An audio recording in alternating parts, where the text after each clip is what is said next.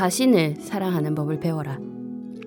아시아 최고 부자인 마우인, 중국 알리바바 그룹 회장의 말입니다. 자신을 존중해야 자신의 능력과 기회를 알 수 있다는 의미죠.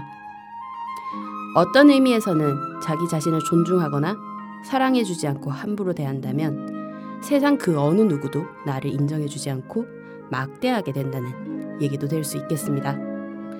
이번 한 주는 나 자신을 사랑하는 법을 찾아서 실천해 보는 건 어떨까요? 남의 눈치 보지 말고 나를 아껴주고 사랑해주는 방법을 찾아서 해본다면 조금 더 나를 업그레이드 할 수 있는 기회가 될 수도 있지 않을까요? 나의 또 다른 가능성을 열어줄지도 모르잖아요.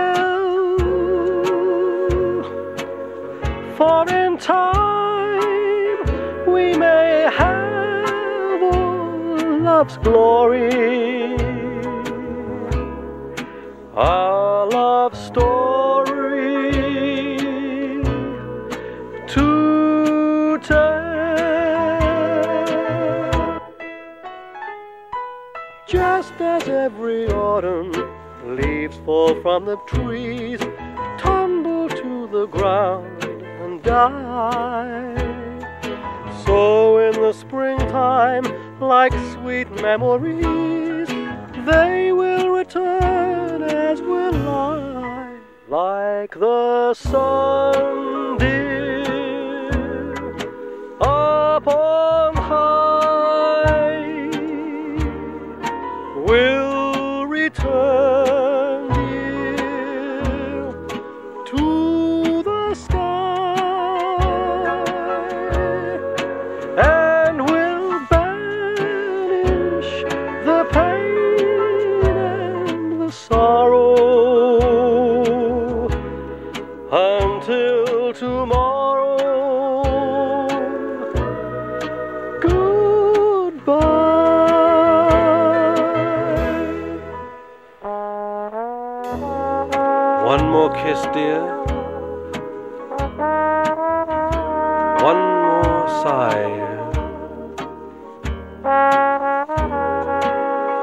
this, dear, is goodbye. For our love is such passion, such pleasure.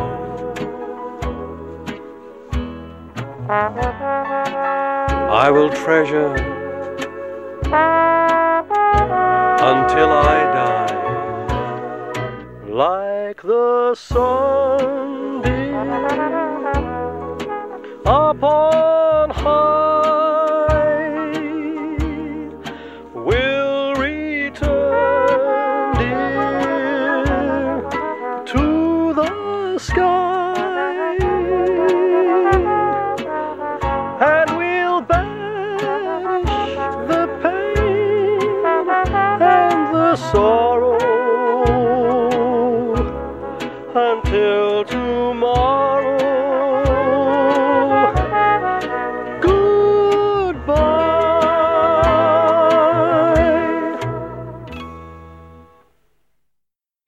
2015년 3월 셋째 주 Easy Classic 첫 곡으로 영화 블레이드 러너의 삽입곡이죠. 반젤리스의 One More Kiss Dear 들으셨어요? 그래요. 음, 오늘 오프닝에서 얘기한 나 자신을 사랑하는 방법 어떤 게 있을까요? 너무 바빠서 커피 한 잔 할 시간이 없어서 그 시간이 너무나 간절하다면 그런 시간을 갖는 것도 일종의 나를 사랑하는 방법이겠죠. 아니면 친구들을 만나서 왁자지껄 떠든다거나 술 한 잔 기울이면서 속에 쌓인 얘기하는 것이 절실하다면 그것 또한 나를 사랑하는 방법이겠고요. 어쨌든 우리 이지 클래식 청취자 여러분들은 이번 주에 그렇게 나를 위하는 시간을 가져보시면 좋겠습니다. 다른 말로는 일탈이라고 할 수도 있겠네요. 평소 하고 싶었던 것들, 미뤄둔 것들 하면서 스트레스도 날리고 내 자신의 욕구에 솔직해지는 시간을 가지며 그렇게 말이죠. 전하는 말씀 듣고 올게요. 잠시만요. Do you want to speak English well? Do you want to speak English well? Do you want to speak English well? Do you want to speak English well? Do you want to speak English well? 영어로 외국인과 잘 대화하고 싶으신가요? 클랭에듀 러닝센터를 찾아주세요. 원어민 선생님과 소규모 그룹 수업. 수동적으로 듣는 수업이 아니라 능동적으로 참여하는 수업. 내 영어 레벨과 내 일정에 맞춰 맞춤형 수업을 진행하실 수 있습니다. 하루에 두 번 있는 무료 영어 워크샵, 일주일에 한 번 영작 과제 첨삭, 한 달에 한 번씩 학원 밖에서 강사분들과의 모임 참여로 자연스럽게 영어 실력을 향상시키세요. 분당선 서현역 AK 플라자 분당구청 방향 다이소 건물 5층으로 찾아오시기 바랍니다. 문의 전화는 031-8017-9505 전화 주세요.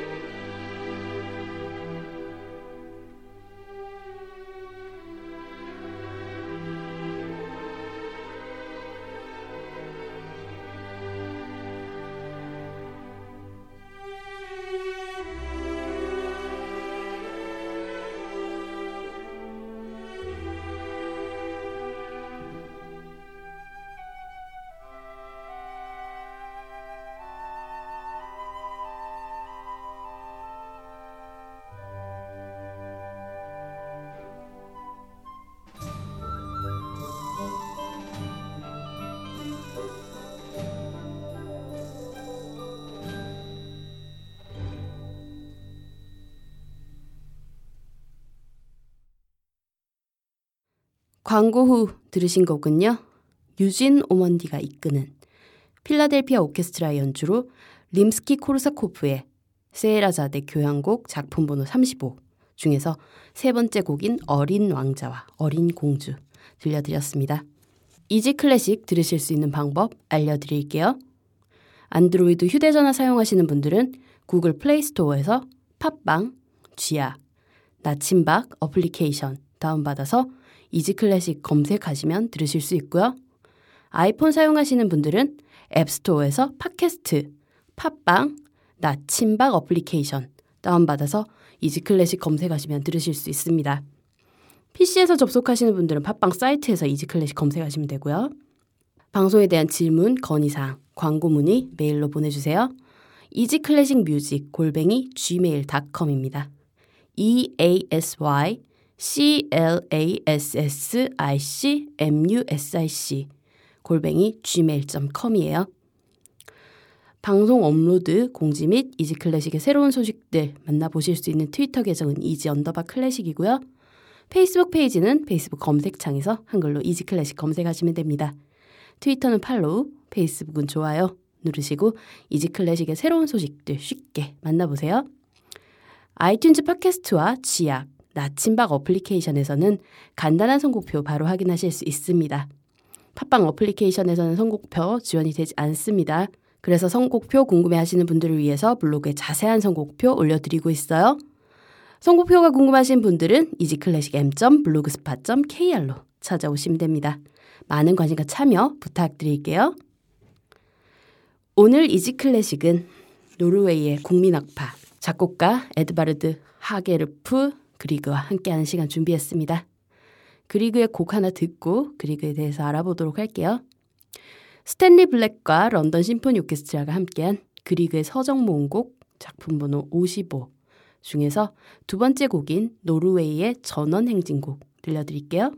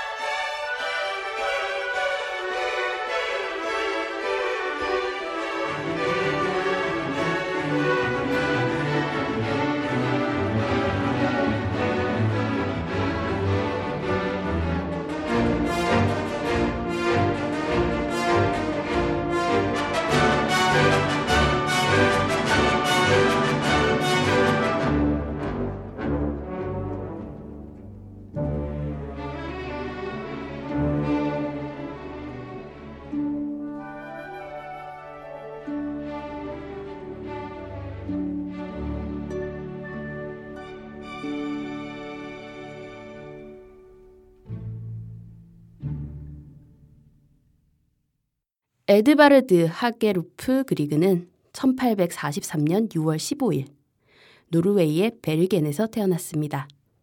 그의 아버지는 상인이자 외교관이었고요. 노르웨이, 영국 부영사였습니다. 어머니는 노르웨이인인 아마추어 피아니스트였고요. 그리그의 조부인 알렉산더 그리그가 스코틀랜드에서 노르웨이로 이주를 해와 정착해왔기 때문에 그의 가족들은 스코틀랜드계 노르웨이인이었습니다. 어머니가 음악을 좋아하고 아마추어 피아니스트였기 때문에 에드바르드의 성장기는 음악과 함께 했다 해도 과언이 아닐 겁니다. 아주 어린 시절부터 어머니로부터 피아노를 배웠고 15세가 되던 해인 1858년 그리그는 노르웨이의 바이올린 연주자 겸 작곡가인 올레 불을 만났습니다. 이 올레 불은 그리그 가족과 사돈지간이었는데 불은 소년 그리그의 재능을 일찌감치 알아보고 라이프치히 음악원에 유학을 권유해 줍니다. 그리그는 라이프치히 음악원에 입학하여 본격적으로 음악을 배우기 시작합니다. 그리고 그곳에서 음악에 완전히 젖은 삶을 누렸습니다.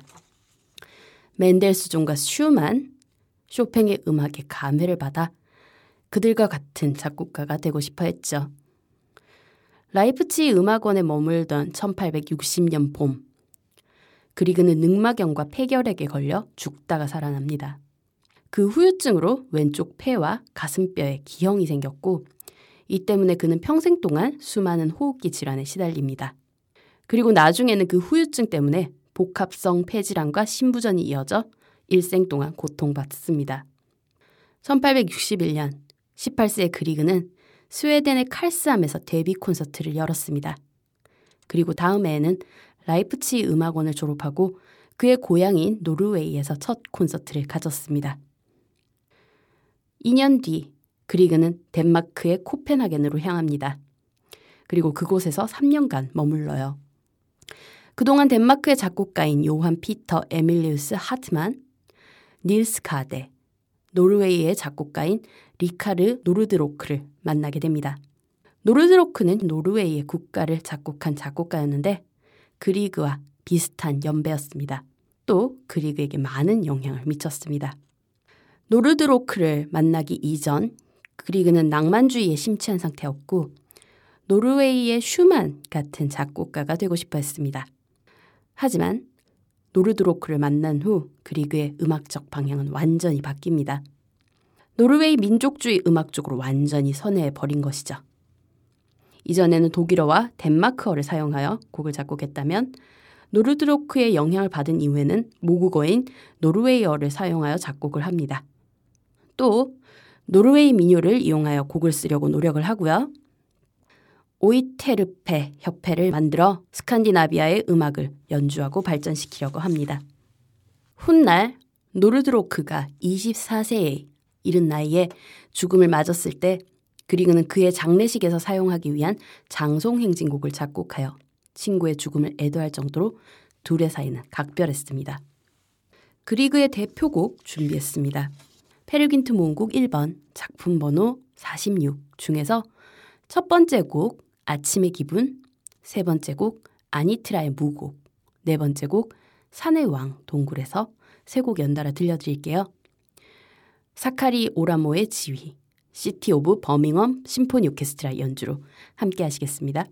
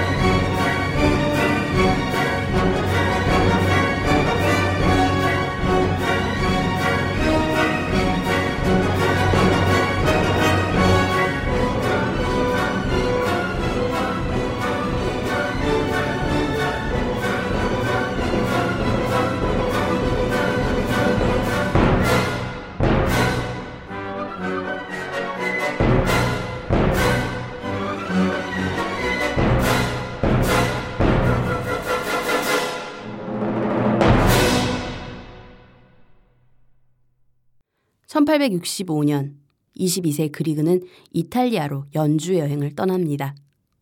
그리고 그곳에서 노르웨이의 극작가 헨릭 입센을 만났습니다. 그리그의 명성을 만든 페르 퀸트가 만들어지게 된 만남이었죠. 10여 년 뒤 입센은 로마에서 만난 적 있는 그리그에게 그의 영국 페르 퀸트에 붙일 부스 음악 작곡을 의뢰했습니다. 페르 퀸트는 오래전부터 구전되어 오던 노르웨이의 민담을 바탕으로 한 얘기였습니다. 이 페르 귄트는 파우스트와 비슷한 줄거리 때문에 흔히들 노르웨이의 파우스트라고 부르는 작품입니다. 그 기본적인 스토리는 다음과 같은데요. 젊은 페르는 몰락한 지주의 아들인데 집안을 재건할 생각은 하진 않고 지나친 공상에 빠져 지냅니다. 페르는 애인 솔베이지를 버리고 산속 마왕의 딸과 결탁하여 영혼을 팔아넘기고 돈과 권력을 찾아 세계로 여행을 떠납니다. 미국과 아프리카에서는 노예상을 하며 큰 돈을 벌기도 하고 추장의 딸 아니트라를 농락하기도 하며 한편 또 여자에게 배신당하고 정신 이상자로 몰려 입원을 강요당하기도 하면서 방황을 계속합니다. 그리고 마지막에는 고향이 그리워 배를 타고 고향으로 돌아가려고 하지만 배가 난파되어서 무일푼이 되어 고향으로 돌아갑니다. 그리고 백발이 된 옛 애인인 솔베이지의 팔에 안겨서 죽는다는 내용이에요. 그리그는 이 의뢰를 마지못해서 받아들였습니다. 금전적인 문제가 있어서 의뢰를 받아들인 건 아니었지만 당시의 작곡가들이 연극 음악을 작곡하는 것은 당연한 일처럼 여겨지던 때였고 노르웨이의 민담을 극화하는 것에 대해 일조할 수 있다는 것은 그리그에게 해내야 할 과제같이 느껴지지 않았을까요? 어쨌든 그리그는 입센의 요청을 받아들여 작곡에 착수합니다. 하지만 작곡하는 과정은 너무나도 괴로웠습니다. 그게 테마에서 음악적인 면은 한눈 씻고 찾아볼래야 찾아볼 수도 없었고 아무런 영감을 느낄 수 없었기 때문이었습니다. 곡을 완성하고 나서도 그리그는 1876년 2월에 있었던 초연에도 참석하지 않았다고 합니다. 그만큼 자신의 작품이 마음에 들지 않았던 것이었겠죠. 하지만 연극과 음악은 모두 관객들을 흡족하게 만들었고 초연은 대성공을 거둡니다. 그리고 연극은 유럽 전역에서 공연되기 시작합니다. 그리고 그리그는 그 이후에서야 음악의 성공을 인정했고 페르귄트의 부수 음악 중 대표곡들을 모아서 모음곡을 만듭니다. 우리에게 익숙한 페르귄트 모음곡은 네 편씩을 골라 연주회용 관현악곡으로 편곡한 곡인데 모음곡 1번은 작품 번호 46번, 모음곡 2번은 작품 번호 55번으로 분류되어 있습니다. 모음곡 1번 아까 세 곡 연달아 들려드렸죠? 음, 자연스럽게 모음곡 2번도 들려드릴게요. 그리고 페르 귄트 모음곡 2번 작품 번호 55 중에서 두 번째 곡인 아라비아의 무곡 그리고 네 번째 곡인 솔베이지의 노래 준비했습니다. 역시 사카리 오라모의 지휘 City of Birmingham Symphony Orchestra 연주로 함께 하실게요.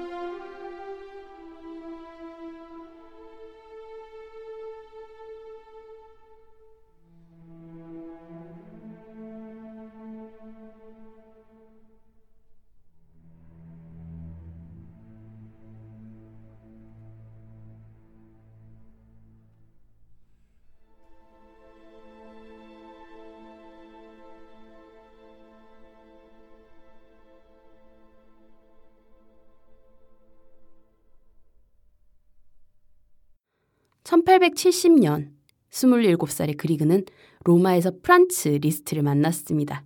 당시 리스트의 나이는 59세였고요. 리스트는 그리그와의 만남에서 그리그의 피아노 협주곡 A 단조를 연주합니다. 그리고 연주 후에 이 곡에 대한 칭찬과 찬사를 아끼지 않았습니다. 그리그의 바이올린 소나타 1번에 대해서도 칭찬을 했고요. 또 선배로서 후배인 그리그에게 따뜻한 조언도 잊지 않았습니다. 후내 그리그는 그의 합창곡 남쪽의 수도원 문에서를 음, 그를 알아봐준 선배 리스트에게 헌정하기도 합니다. 그리그와 차이콥스키와의 관계도 빼놓을 수가 없을 것 같습니다. 1888년 그리그는 라이프치히에서 차이콥스키와 만났습니다. 그리그는 차이콥스키 음악의 우울함에 반했고 차이콥스키는 그리그의 음악을 아름답고 전통적이며 따뜻한 음악이라며 매우 높게 평가합니다. 그 리스트가 극찬한 그 곡 준비했습니다. 그리그의 유일한 피아노 협주곡이죠. A단조 작품 번호 16번 중에서 1악장 알레그로 몰토 모데라토입니다. 헤르베르트 폰 카라얀의 지휘, 피아니스트 크리스티안 짐머만과 베를린 필하모니 오케스트라의 연주로 들려드릴게요. 굉장히 많이 들어본 그런 멜로디이실 거예요.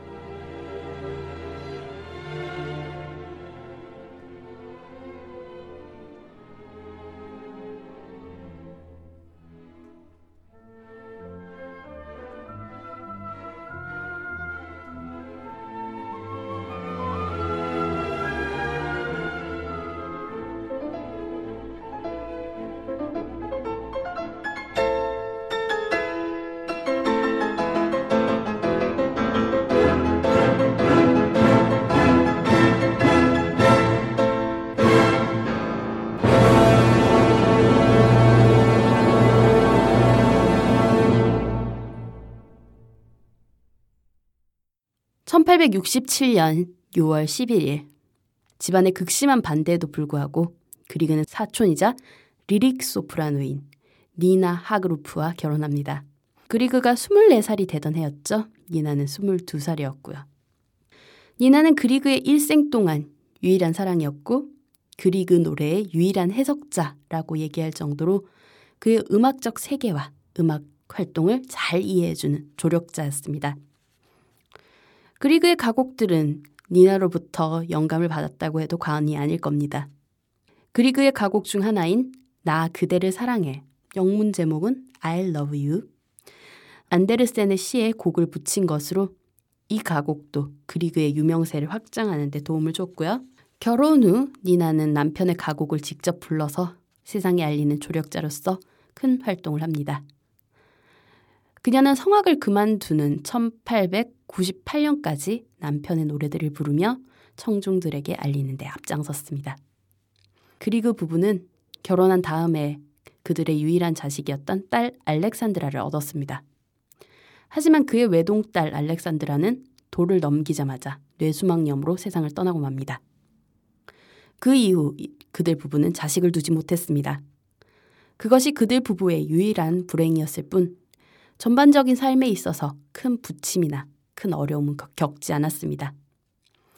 그리그는 1867년에 오슬로 음악협회를 조직하여 7년간 지휘자로 활약하기도 했으며 1874년부터는 노르웨이 정부로부터 종신연금을 얻기 시작하여 안정적으로 음악 창작 활동을 계속할 수 있게 되었습니다.